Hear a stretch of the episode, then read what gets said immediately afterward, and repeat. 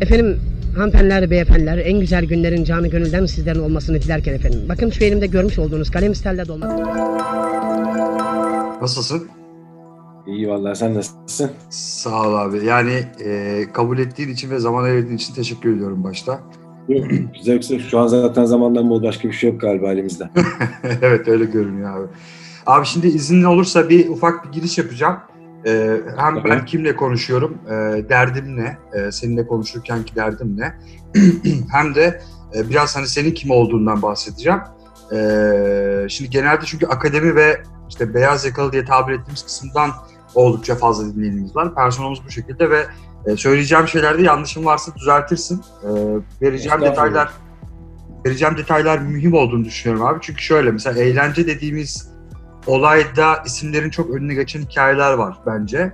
Çünkü e, işte atıyorum dinlediğimiz bir müzikte e, dinledi ya da izlediğimiz bir filmde sahneleri, tınıları, soundları çok severken, paylaşırken böyle arkadaşlarımıza eğleniyorken bunları aslında kimlerin e, nasıl ürettiği de e, biraz arka plana gidiyor gibi duruyor. Biraz hem bunu ön plana çıkaracağım hem de e, konuya dair bir giriş yapacağım. E, şimdi normalde hani son dönemlerde e, çok severek dinlediğimiz böyle hem eski Türkçe şarkıların yeniden editlendiği hem işte yeni elektronik soundlarla bezendiği bir müzik var ve bu müziğe yön verenlerden ve yaratıcılarından bir tanesi aslında Mehmet Koryürek. Namı diğer Aksak. Ee, Aksak diye aslında tanıdığımız e, bir DJ aynı zamanda 32 yıllık da bir DJ ve şimdiye kadar aynı zamanda işte BAT gibi, TFF gibi yani Türkiye Futbol Federasyonu gibi, Ülker gibi birçok markaya da pazarlama danışmanlığı yaptı. Ve halihazırda e, da DJ'liğe devam ediyor. Gene bildiğimiz Dinamo FM ve Radyo FG'nin de kuruluşlarında yer aldığını biliyoruz. E, herhalde son 6 yıldır da abi e, ortalama 180 performansla Türkiye'nin en çok performans sergileyen DJ'ler arasında yer almışsın. Öncelikle Galiba. yani şimdi Galiba. böyle bir e, evet abi Mehmet Korürek'le konuşuyoruz şu anda ve şey İstanbul'u hani Türkiye'nin bütün e, gece hayatı demeyi sevmiyorum abi. Eğlence sektörü demek sanki daha mantıklı. Çünkü o sanki, sanki sadece gece geceymiş gibi. Halbuki başka hikayeleri de var eğlence sektörünün.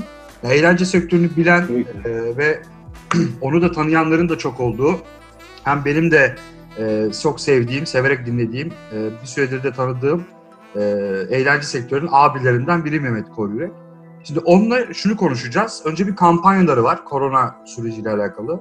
Change.org'da bir e, kampanya oluşturdular ve onun üzerinden Açıkçası yani kam- kampanyadan daha çok yani herhangi bir beklenti üzerindeydi. Çünkü beklentinin ne olması gerektiğini de tam tespit edemiyoruz. Ee, yani izninle hemen direkt direkt girdim konuya. Buyur abi, buyur. Ee, Yok, yok.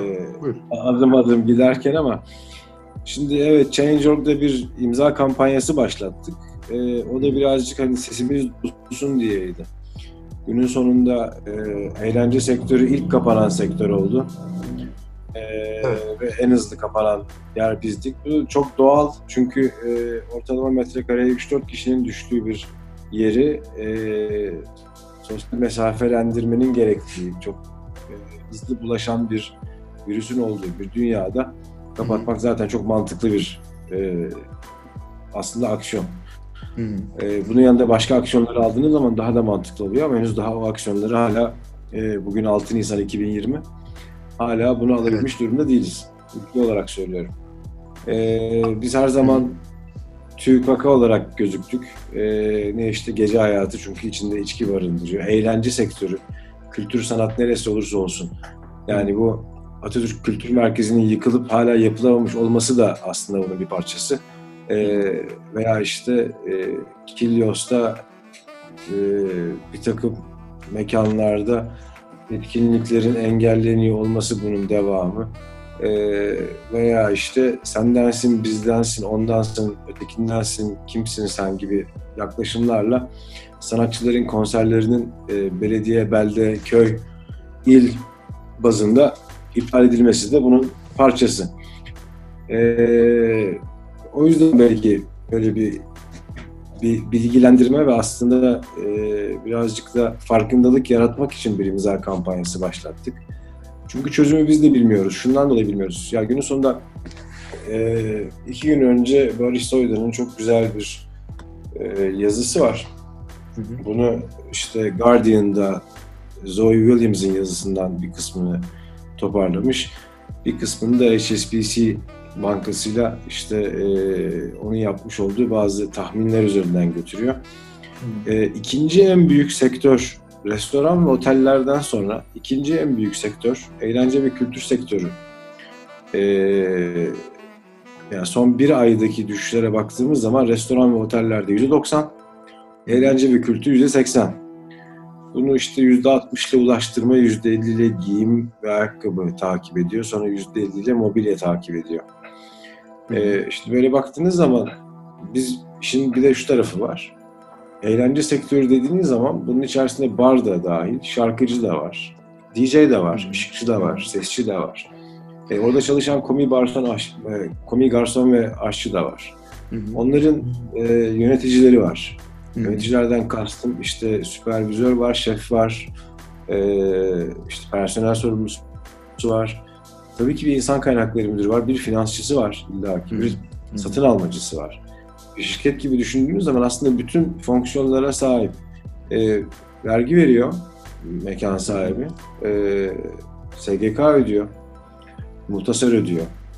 E, bunun yanı sıra sektörün çalışanlarının çoğu da özellikle de aslında sanatçı adını verdiği. Şimdi e, garson komi veya işte muhasebe müdürü gibi çalışan arkadaşlarımızın çoğunluğu zaten or- oradan başka bir yerde çalışmadıkları için sigortaları yapılıyor ve devam ediyor ama müzisyenler dediğimiz bugün müzisyenlerden e, teşbihte hata almaz. Mazhar Fatih Özkan da bu kategorinin içerisinde. Ben aksak olarak da bu kategorinin içerisindeyim. Hı hı. Deniz Sipahi de bu kategorinin içerisinde. Yalın da bu kategorinin içerisinde. Veya Mahmut Orhan da bu kategorinin içerisinde. Bizler ya kayıt dışıyız.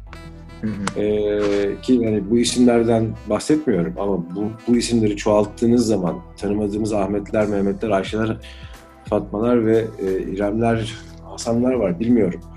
Ee, ama Türkiye'nin her yerinde insanların eğlence ihtiyacını gidermek üzere sahne alan e, müzisyen, e, şarkıcı, söz sanatçısı veya e, enstrüman çalan arkadaşlarımız veya DJ'ler olarak bizler.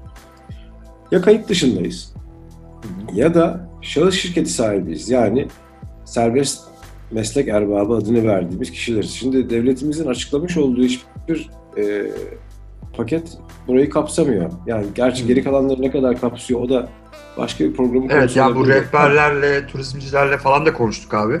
Orada da gerçekten de, e, yani şey var. Yok sırf onun için değil ki yani üretim diyorum Tofaş Evet. fabrikasında çalışan işçiyi ne kadar kapsıyor zaten anlatabiliyor muyum? Yani şu anda Evet evet. yani rakamlara baktığımız zaman 240 bin tane işletmenin işte kısa dönem çalışma ödeneğine başvurduğundan bahsediliyor. Hı hı. 600 tane müfettiş olduğundan bahsediliyor ve 60 gün içerisinde bunun sonuçlanabilme ihtimalinden bahsediliyor. Şimdi eee, bu zamanlamalar arasında hani o kadar o kadar uzun ve o kadar eee, etkisiz ki. Ha, tekrar konuya dönecek olursak. Biz Hı hı. eee, dediğim gibi ya kayıt dışıyız ya şeyiz ve biz eee performansımız oldukça para kazanıyoruz. Yani bizim aylık maaşımız yok. Kimileri diyecek ki zaten çok para kazanıyorsunuz bilmem ne. Şimdi çok para çok göreceli bir şey. Ee, çok para neye göre çok para? Nasıl çok para? Hı hı. Anlatabiliyor Bir araya girebilir miyim Yani abi yani sizinle? Çok büyük. Evet. Lütfen. Burada şimdi şöyle bir şey var abi. Evet yani bu kampanyayı mesela baktığım zaman eğlence sektörü ve çalışanları bu krizden çıkamayacaklar başlıklı bir kampanya Hı. aslında. Yani e, bir beklentiden ziyade mesela 3047 kişi imzalamış. Az da bir oran değil.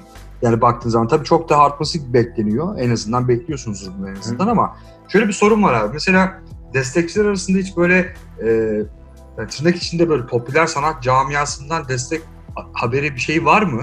Bir de kampanya ile ilgili hiç geri dönüş aldınız mı abi muhatabından ya da işte muhatabı bir de kimdir bunun?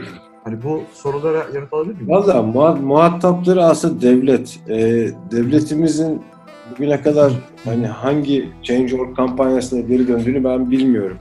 Bunu lütfen cehaletime verin. Herhangi bir eleştiri olarak algılamayın ama bilmediği bir şey söylüyorum. Bilmiyorum herhalde olmuştur. Ee, ama e, açıkçası biz de oturup hani sanatçılara ulaşalım, edelim de çok dert etmedik. Şu anlamda. Ya son zaten 7 yıldır e, birazcık herkes sesini çıkartmaktan korkar duruma geldi. E, sesini çıkartana işte daha bugün izliyorum. E, Ruşen Çakır e, Medyascope'da e, şeyle Bülent Gültekin'le ki Bülent Gültekin çok önemli bir hocadır Bülent Hoca. E, şahsen tanırım kendini çok severim. Büyüğümdür, abimdir. E, hatta benim okulumda öğretim üyesidir. E, eski Merkez Bankası Başkanlığı yaptı, e, Özelleştirme İdaresi Başkanlığı yaptı. Onun tespitlerinden bir tanesi de şu, yani e, pardon, tespitlere girmeden önce aslında o e, YouTube yayını sırasında siz yan taraftaki yorumlara bir baksanız e, insanlar bir şey söyledikleri zaman, bir yorum yaptıkları zaman hemen karşı taraf, neyse artık kimin kim kimin karşısıysa karşı taraf öyle şeyler söylemeye başlıyor ki bu bizlerin konuşabilme özgürlüğünü, konuşabilme, ifade edebilme arzusunu e, bir türlü tatmin edemiyoruz. E, o yüzden de çekiniyoruz, duruyoruz, kendi küçük alanlarımızda konuşuyoruz. Hı. Şimdi böyle bir kampanyayla çıksak biz desek ki ya kardeşim sen de işte şey söyle adını büyük sanatçılara gitsek. Oradan bir de çıkacak ki "E sen de bilmem kaç tane konser yaptın zaten orada milyonları götürdün. E, veya işte ya bu milyonları götürdük hikayesi gerçekten. Evet. ya şimdi bu ya bir, ta- bir taraftan da işte ne taraftan baktığınızla alakası var. Öteki taraftan evet sen milyonları götürdün şimdi. Bu adamın bu lafı ederken karşı tarafta baktığı yerde evet iyi para kazanmış bir sanatçı var. Bu parasını da iyi değerlendirmişse elbette ki şu andaki krizden rahat geçebilecek ve rahat çıkabilecek. O yüzden zaten bizim bahsettiğimiz de şey değil. Yani Haluk Levent'in başına gelenlere baksanıza zaten. Yani Ama her burada adımda, sen her mesela- bir şeyde kendi adına bir şey istemiyorsun ki ya da bu organizasyonu yaptığın zaman bireysel olarak istekleriniz yok ki. Böyle bir sektör var ve batıyoruz diyorsunuz. Mesela şey E, deyimini ya çok zaten- sevdim. Mesela gazete pencerede bu Erel Er Yürek'e bir röportaj vermişsin. Onu biraz inceledim abi. Evet. Orada mesela söylediğin kültür işçileri diye bir kavram var. Ben bence harika bir şey bu. Yani bir tamlama kültür işçileri. Ben hiç Ya- duymamıştım böyle bir şey. Sen söyledikten sonra dank etti. Bunu da Ya biraz açmanı şöyle istiyorum. bir şey var. Şimdi o zaman o zaman çok daha derine inmek gerekiyor. Şimdi kültür Hı. politikalarından bahsetmekle başlıyor her şey. Yani devletimizin hem ülke çapında hem de yerelde yapmış olduğu devlet e, kültür politikalarını bir daha incelemekte fayda var o zaman. Çünkü kültür bizim anladığımız anlamdaki kültür. e, bizim bildiğimiz, bizim üretmeye çalıştığımız, bizim bir şekilde parçası olduğumuz her zaman çok marjinal ve gereksiz olarak algılandı ve hep böyle lanse edildi. Zaten son 20 yılda böyle lanse edilmesi tamamen koskoca bir jenerasyonu kaybetmek demek anlamına geliyor. Şimdi bir birey olarak kültürle tanışman eğer ailenden gelmiyorsa zaten üniversite yıllarına kadar süren bir süreç. Yani bu rakamlar tabii benim bir araştırmaya dayalı değil. O yüzden birazcık Hepimizin tahmin ettiği şeyler aslında. iş, işkembeden geliyor. O yüzden hani dinleyiciler de bu şekilde bakarsa çok sevinirim. Ancak eee zaten 20 yıldır bütün bu politikalar, bütün bu e, ülkenin geçtiği durum veya işte krizler veya olaylar veya işte e, herkesin rahat kendini ifade etmekle ilgili olan sıkıntıları hepsini yan yana koyduğumuz zaman kültür işçisinin nasıl bir önemi var bütün bu totalde bunu sorgulamak gerekiyor. O yüzden de ben oturup öneriyle gelip aman işte biz derneğimiz bile yok baktığınız zaman. Dernek olsa ne fark ediyor? Bugün işçilerin hepsi e, mecburen e, fabrikalara gidip çalışıyorlar. Sendikaları var, osu var, busu var. Sendika yaklaşık bir hafta Ya- önce 48 saat süre Evet. vermişti. Hala bir şey değişmedi. Abi peki Şimdi organize misiniz? Yani bana mesela şey diyebilir Değiliz. misin? Ha, Değiliz. Evet. Organize olamayız da. Açık ve net söylüyorum bunu. Organize olamayız da. Ee, Türkiye'de herhangi bir şeyin şu dönemlerde organize olabilmesi e, çok zor. Çünkü organize olduğunuz zaman talepleriniz olmaya başlıyor. Talepler kimden oluyor genelde? Tabii ki özel sektörden talep etmiyorsun bunu. Tabii Ee, devletten. Bir- bir Devletten talep ediyorsun. Devletten bir şey talep ettiğin zaman hele bu kadar marjinal olarak algılandığın noktada Hı hı, hı ee, sen zaten çıban başısın. Şimdi ka- kaçımız çıban başı olmak istiyoruz? Açık ve net evet. söylüyorum bunu. Anlatabildim mi? Evet, Evet, evet. hepimizin korkuları var bu hayatta. Hepimizin idame ettirmesi gereken hayatları var. Hepimizin aileleri var. Ev kiramızı ödeyeceğiz. Ee, yolda rahat yürüyebileceğiz. İşte rahat yürümekten kastım selam, insan- arkadaşlarıma, dostlarıma selam verip bir yerde kahve içebilmek. Yani bunun herhangi bir şekilde e, devletle bir e, irtibatı olmadan yapabiliyor olmak lazım. Şimdi bütün bunları yan yana koyduğumuz zaman oturup işte bağış toplasak hangi kritere göre bağış toplayacağız? Bağışı dağıtmaya kalksak hangi kritere göre dağıtacağız? Şimdi düşünsenize Türkiye'de 20 yaşın altında 2,5 milyon çalışan var. Ee, bu rakamlar da işte cumartesi günü ortaya çıktı. Nasıl ortaya çıktı? İşte cuma günü devlet bir karar aldı. 20 yaş altı sokağa çıkmayacak diye. Üzerinden 24 saat geçmedi. Ee, karar değiştirildi ve evet eğer bir yerde kamu veya özel sektörde çalıştığını belgeleyebiliyorsa çıkabilir diye. Şimdi düşünün 2,5 milyon kişi 20 yaş altında çalışıyor. E Şimdi biz eğlence sektörü diyoruz. Ee, bugün yaklaşık 100-110 bin tane civarında. Ben açıkçası yani bir, birden fazla güvenilirliğine inandığım medya kuruluşundan görebildiğim kadarıyla sizle bunları bu rakamları paylaşıyorum. Elbette tekrar olabilir ama 110 bin civarında işletme bu kültür ve eğlence tarafında e, kapalı. Şimdi bunun her birinde 20 kişi çalışsa ya da buradan 20 kişi ekmek yese ortalamadan bahsediyorum. Tabii, Siz bir anda şey. 2 milyondasınız. 2 Doğru. milyon kişi herhangi bir şekilde para kazanamıyor. Daha ötesine geçeyim ben size. Biz bugün dışarıya çıksak bile para kazanamıyoruz. Evet. Çünkü mekanlar kapalı. Ve bu mekanların kapalılığı devlet eliyle getirilen bir şey. Peki bu mekanların zararı, bu mekanlarda çalışanların hakları, bu mesela mekanda para kazananların hakları ile ilgili herhangi bir düzenleme var mı siz biliyor musunuz? Ben bilmiyorum. Yok şu Bu- an bu sadece baktım ben gece kulüpleri şey veya Hatta kültür tarihini söyleyebilirim abi sana. Restoran da bunun içerisinde bir şekilde. mesela konser salonları, barlar ve bütün o kültür sanat faaliyetleri ve mekanları 16 Mart 2020'de e, kapatıldığına dair bir el e, eski haber 16 O Mart'ta. tarihten bu tarihe Evet. Neredeyse bir ay olacak. Şimdi o tarihten bu tarihe kadar herhangi bir şekilde bir açıklama var mı? Geçtiğimiz 20 gün boyunca, bugün 6 Nisan olduğuna göre 20-21 gün boyunca Evet. Yok Ee, bir açıklama bu mekanların kiraları, bu mekanların e, elektrik, su giderleri, bu mekanlarda çalışan insanların maaşları, bu mekanda ister e, kayıtlı çalışanlar, ister bizim gibi serbest er- e, meslek erbabı olarak çalışanların kayıplarının nasıl tazmin edilebileceğine dair Hı hı. veya herhangi bir şekilde bırakın kayıpları tazmin etmeyi, bu insanların nasıl yaşayacağına dair herhangi bir şey var mı? Yok. Şimdi Abi o noktada ufak- ister Pardon. Buyur. Gidiyorum abi. ister ister sendika ol, ister dernek ol. Hı hı. Ee, bunun çok yani elbette ki bir şeyleri değiştirebilir. Biri belki bir buçuk yapabilir ama biri yüz yapmayacağı kesin. Şimdi bu noktada e, imza kampanyasında gelen yorumlardan bir sürüsü şeydi. Yani bir aksiyon yok. Evet bir aksiyon yok. Çünkü derdimiz gerçekten sadece farkındalığı gösterebilmek. Aksiyon almak evet insanlar aksiyon alabilirler. Devletimiz alabilir. Veya şahıslar alabilir. Bu mekanlara giden kişiler ki evet, biz bir fon kurmak istiyoruz bunun için. Ama şimdi onu, ne- onu neye göre dağıtacaksınız? Ben sana bir örnek vereceğim. Tabii. lütfen. Evet. Şöyle abi, şimdi tabii bu şey sorum da var. Buraya aldığım notlara bakıyorum bir yandan. Sen şimdi anlatırken tabii bu işin tek taraflı bir şeyi yok. Yani biz işte böyle bir kriz oldu.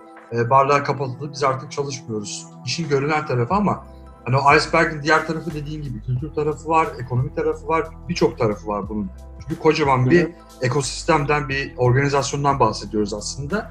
Mesela burada şeyi merak ettim ben. Biraz global kaynaklara da baktım abi. Bir fon örneği vereceğim sana. Mesela bir tanesi şu. Ee, Almanya'da Berlin e, merkezli bir Club Karantin diye bir yer açılmış abi. Bilgim var bilmiyorum. Evet. Buradan fon topluyorlar ve farklı DJ ve müzisyen topluluklarına farklı fonlar topluyorlar. Mesela en son bir tanesine e, Nightlife Emergency diye bir e, şey var. No Drinks Only Donations sloganıyla bağış topluyorlar Tamam. ve şu an 19 Mart'tan bu yana 32 bin euro toplamışlar mesela. Ya Türkiye'de onu soracaktım sana. Sen de tam oraya geldin aslında. Böyle bir bağış kampanyası mesela atıyorum. En azından daha segmente edersek mesela DJ'ler bir araya gelse ve mesela Turkish Edits bunu başlatsa mesela ama dediğin doğru nasıl nereye göre hani şey yapacaksın? Kanunen yasak. Kanunen yasak. Ee, Ha, böyle crowdfunding yasak mı abi? Bir vakıf değilsin. Bir kanun yani bir dernek değilsin, bir vakıf değilsin. Kanunen senin bağış toplaman, insanlardan bir birey olarak veya bir şirket olarak insanlardan bağış toplaman ve bunu dağıtman zaten kanunen yasak. Bu işin Anladım. birinci tarafı. İkinci tarafında e, kriterlerinin ne olacağına geliyor. Nasıl dağıtacaksın? Şimdi Almanya'da çok güzel bir yerden örnek veriyorsun ama bak e, sadece Berlin'in bunlar takip edilen ve insanlar yani daha doğrusu yerel hükümetler ve e, devletler tarafından takip edilen rakamlar var. 1.6 milyar euro sadece 2018 yılında Berlin'in e, Sadece Berlin. gece hayatı turizminden sadece Berlin Doğru. gece Doğru. hayatı Öyle şey turizminden elde ettiği gelir. Hı hı. Tamam şimdi ben 1.6 milyar eurodan bahsediyorum. Yani Bu tabii. dönüp baktığın zaman eğer Türkiye'nin işte e, turizm gelirin hadi rakamlar kolay olsun diye söylüyorum 50 milyar dolarsa ki bugün 50 milyar dolar dediğim para yaklaşık olarak herhalde 42 milyar euro yapıyor. Düşünsene sen yüzde e, nereden bakarsan bak ikisini üçünü sadece bir şehirdeki gece hayatı getiriyor. gece hayatında. Tamam? Doğru. Tabii. Kültür aynı zamanda. Bu e, kültürün her türlüsü. Şimdi e, yetmedi. Alman hükümeti şöyle bir şey yaptı. Bir günde bak bir veya iki gün içerisinde 110 bin tane Hı hı. bundan e- etkilendiğini düşünen freelancer yani serbest çalışan. Bunun içinde grafiker de var. Bunun Hı hı. içinde ses de var. Bunun içinde DJ de var. Bunun içinde programcı da var. Yani bu 110 bin kültür işçisi 5 bin dediğin lira herkesin. 5000 euro adam başına yatırdı hesaplarına. Tamam. Eğer sen bir küçük işletme sahibi senin hesabına da 15 bin euro para yatırdı. Bunlar sorgusuz sualsiz. Anlatabiliyor muyum? Şimdi eee, niye? Çünkü bizlerin yaşaması lazım. Bu iş bittiği zaman sizlerin eğlenme ihtiyacınız olacak. Niye? Çünkü bu kadar süre kapalı, insan sosyal bir hayvan. Abi, Ee, bu kadar süre kapalı kalmak, bu kadar süre temassız olmak, özlemek gibi şeyler var. Dışarıya Abi çıktığın şu- zaman bu kadar negatiflikten sonra sabahtan Hı. akşama çünkü zamlar geliyor, o kadar şey oldu, bu kadar bilmem ne oldu. Bir negatiflik üzerimizdeyiz. Biz çok pozitif olarak şeylerin sayısı azalıyor işte hayatımızda. Ve bütün bu negatiflik yani bu süreç bittiği zaman hep biz bir ipimizi kopartmak istiyoruz. E peki ipini kopartmak istediğin zaman acaba kulüpler ayakta kalacak mı? Acaba Peki onu tam o noktada şeyi sorayım abi izninle sana. Kulüpler ayakta kalacak mı? Biz en nihayetinde tabii bütün bir Türkiye hikayesi var işin içinde de.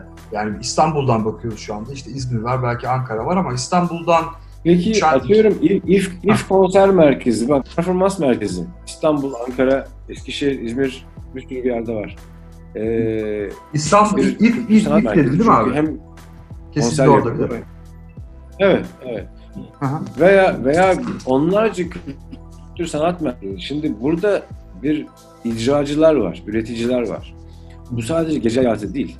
Bir tiyatro oyuncusunun da sahne alması gerekiyor. Bir e, işte sinema yapımcısının da filmini para yatırdığı filmini sinemaya çıkartması ve oradan gişe yapması gerekiyor. Bu sadece kulüplerde. Şimdi bu mekanların kaç tanesi ayakta kalacak? Daha sonra buraya üretim yapanların kaç tanesi ayakta kalabilecek? Peki ne olacak Üzerine- abi? Yani hiçbirinin ayakta kalmadığı bir senaryoda, gerçekten çoğunun yok olduğu bir senaryoda İstanbul ne olacak peki? Yani nedir? Hani sonuç ne? Nasıl bir Bu bütün distopya mı görüyorsun, ütopya mı görüyorsun yani? Şey nedir? Yakın gelecek. Valla be- benim tek görebildiğim şey e, alışkanlıklarını ve iş yapma şekillerini gözden geçirmeyen hiç kimse bir sonraki dönemde var olamayacak diye. Bunun içerisinde e, nasıl var olacağımız büyük soru işareti. Bundan sonraki dönemin nasıl olacağı büyük soru işareti. Bilmiyoruz. E, çok büyük şirketler çok ciddi işten çıkartmaları gerçekleştirecek. Bu kaçınılmaz. Bu kadar kırılgan bir ekonomi içerisinde. Bu kadar borçla büyüyen bir ekonomi içerisinde. E, likidite olmadığından dolayı şahıslar arası yani ben ve ev sahibi mesela şahıslar arasında sıkıntılar yaşanacak. E, üzerine bu işler bittikten sonra dediğim gibi işte bu mekanlar bu köşedeki restoran için de geçerli. Her sabah tost aldığın büfe için de geçerli. Çok farklı değil. Veya işte e, en sevdiğin tişörtü yapan marka için de geçerli. Kaç tanesi kalabilecek? Kaç tanesi e, müşteri bulacak? Çünkü cepte para kalmayacak. İnsan cepten yiyor eğer cepte. Cepte olmayan borçlanmaya çalışıyor. E, ve Abi peki sonunda burada her şeyin değişmesi lazım. Çünkü bu şu ana kadar getirdiğimiz sistemle yürümüyor. Ee, yani hem eğitimin hem sağlığın ticaret olduğu bir dünyadan bahsediyoruz. Sadece ülke ülkem için konuşmuyorum. Tabii, tabii, yo. için Evet, böyle. evet, Bugün başka bir yazı okudum. Şu an işte Amerika'da her bin kişiye düşen e, hastane e, yoğun bakım sayısı ya da yatak sayısı İtalya'nın altında. İtalya dünyanın en borçlu ülkelerinden bir tanesi. Şimdi Evet. İtalya'nın toplam borcu Amerika'nın sadece e, üçüncü dalga pakette açıkladığı 2 trilyon dolar seviyesinde. Üçüncü dalga pakette yardım olarak vatandaşlarına açıkladığı e, miktar seviyesinde borcu var. Çok ciddi bir borçtan bahsediyoruz. Ona rağmen İtalya'da daha fazla yatak var ama İtalya'nın durumunu da görüyoruz. Şimdi burada kim nasıl çıkacak bilmiyoruz. Ama e, ya hep beraber ya hiçbirimiz diye çok güzel bir laf vardır. Evet, Bertolt Brecht'in şiiri. ettiğimiz. Evet abi. E, ama nasıl beraber olacağız? Nasıl çıkacağız? Açıkçası hiç bilmiyorum. O yüzden de oturup hani burada karamsarlık yapıp onu yapmak değil. Evet Sadece evet. Tabii kolay da bir Evet. soru şey cevap Biraz- değil abi. birazcık- ha, birazcık daha e, aymamız gerekiyor. Yani bu bugüne kadar alıştığımız şeyler, bugüne kadar e, yaptıklarımız veya yapmadıklarımız veya tercih ettiklerimiz Hı hı. bizlerin bireyler olarak, bizlerin aileler olarak, bizlerin toplum olarak e, veya iş, iş, iş dallarındaki meslektaşlarımız olarak, her iş meslektaş için bunu söyleyebiliriz belki. Bizi bu noktaya getiren şeyler ve bunları tekrardan gözden geçirmemiz lazım. E, çünkü bu şekilde gitmediğini bence herkes artık gayet net gördü. O yüzden Abi de ben sana- nasıl çıkacağım evet. bilmiyorum. Çıkarken e, hepimizin birbirine ihtiyacı olacağı kesin. O yüzden bir an önce ayrılmamız gerekiyor. Ufak iki tane soru soruyorum ve sonra da yayını e, kapatacağım abi izninle. Daha fazla zamanını almayayım. Lütfen. Şimdi burada Mesela atıyorum devlet Erkan geldi ya da işte devlet geldi size dedi ki arkadaş bana öyle bir fon e, bütçe söyle ki e, gece hayatın ya da eğlence sektörünün e, senin dediğin her tanım neyse kültür işçilerinin sorunu çözülsün. En azından 6 ay ötelensin. Birinci sorun bu. Böyle bir fon var mı? Böyle ölçülebilir bir kaynak var mı? Ne kadardır mesela o kaynağın gücü, boyutu? Diğeri de şu abi ben yeri geldiği zaman hani hunharca dinleyip sınırsızca tükettiğim e, kaynakları yaratan insanlarsınız siz benim için mesela. Tüketiciler için yani. Bu programı dinleyen insanlar için de öyle. E, ben seni peki bir şekilde besleyemez miyim abi? Yani bu buradan farklı bir iş modeli çıkartılamaz mı? Bu iki soruya yanıt alırsam sonra da kapatalım abi istersen. yavaş. İkinci soruyla başlayayım. İkinci soruya hepimiz kafa patlatıyoruz. Nasıl bir şey olabilir diye. Ee, şimdi bu işin tabana yayılması lazım. Tamam şimdi biz mesela benim bir imkanı var, ben imkanım var. Bir işte kampanya başlatabiliyorum. Veya işte sen de burada şu anda bu, bu sohbeti yapıyorum ve birilerine ulaşıyor. Veya işte Erer sağ olsun ben de bir röportaj yapıyor. Oraya çıkıyor. Yarın öbür gün bunu başka açılımları da olabilir. Hı. Ee, hadi ben kendimi kurtardım. E, peki kurtaramayanlar olacak? Yine aynı yerdeyim. Hep, hep birimiz, hepimiz, hiçbirimiz kısmında. Ee, ben şunu hep aklımdan geçirdim.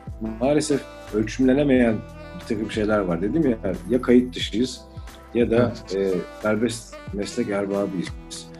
E, bugün nereden bakarsan bak en az e, bu tahmini rakam tekrar söylüyorum lütfen şey edilmesin ama 3-3,5 milyon civarında insan restoranların da dahil olduğu, kültür sanat merkezlerine dahil olduğu, organizasyon şirketlerine de dahil olduğu, ses ışık gibi ekipman kiralayan şirketlerine dahil olduğu yerlerden ekmek yiyen birebir 3 milyona yakın insan var.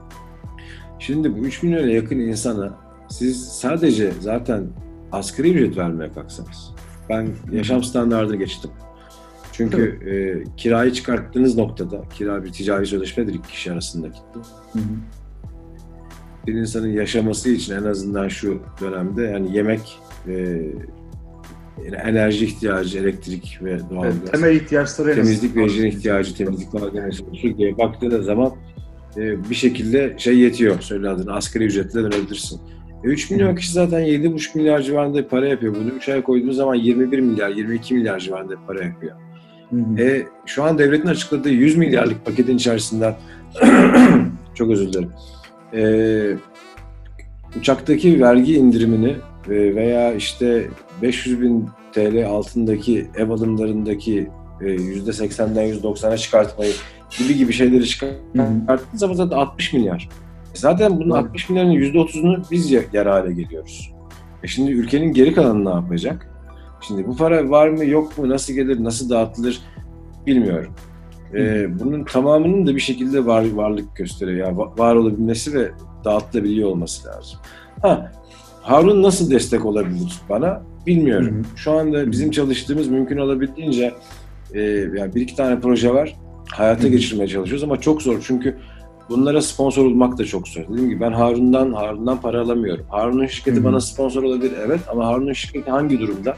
Çalışanlarına para veremezken, kendisi ürün satamazken buraya nasıl Doğru. sponsor olacak gibi gibi sorular var.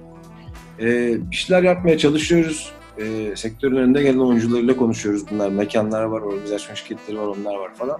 Hı hı. Herkes bir çıkış arıyor. Ee, Abi bu arada şeyin ciddiyetinin daha da bir çözüm olup olmayacağını da bilmiyorum. şeyin ciddiyetinin daha da farkındayım. Yani sen sadece başta söylediğim gibi hani sadece DJ değilsin. Yani senin bir yönetim e, şeyin de var, geçmişin de var, sponsorlukları yönettiğin, büyük markaları yönettiğin, Evet. danışmanlıklarını yaptığın birçok dalda tarafın da var. Eğer sen dahi bu noktada üzerine çalışıyoruz ve ne yapacağımızı daha hala bulamadık diyorsan iş gerçekten ciddidir. Çalışılıyor olduğu da ciddidir bu arada. Yani üzerine çalışılıyor olduğuna da inanıyorum. Ama çözümsüz olduğuna da inanıyorum sen dedikten sonra yani. Ee, bu sadece bu sadece İstanbul'da 20 30 100 kişiyle çözecek veya onları kurtarak çözecek bir iş değil. Türkiye'nin tamamında bunu yapmak gerekiyor ki kültür her anlamıyla sadece elektronik müzik veya o değil veya tam anlamıyla her tarafıyla, her bağlamıyla bir şekilde bir e, radara girsin ve birileri tarafından artık toparlanıyor ve sahipleniyor olabilsin. Bizim yapabileceğimiz en fazla şu noktada e, sesimizi yükseltip ya buralardayız biz de hani bizde düşün diyebilmenin ötesine şu ana kadar geçemedi maalesef.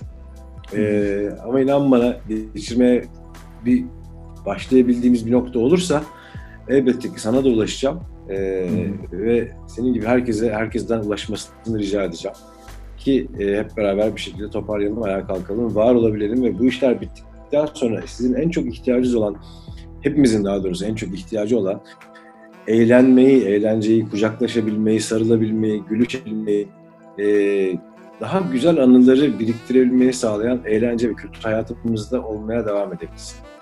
Abi ben çok teşekkür ediyorum sana zaman ayırdığın için gerçekten. Ee, Ben teşekkür ve ederim. hani böyle performansını, ilk performansını bu olaylardan sonra hani can atıyorum şu an gelmek için gerçekten. Belki diğer Türk. Edits grubu da orada olur. Tekrar teşekkürler abi. Başka diyeceğim bir şey yoksa ben kapatacağım. Ee, sağ ol, Çok var ol. teşekkür ederim. Sağlıkla kalın.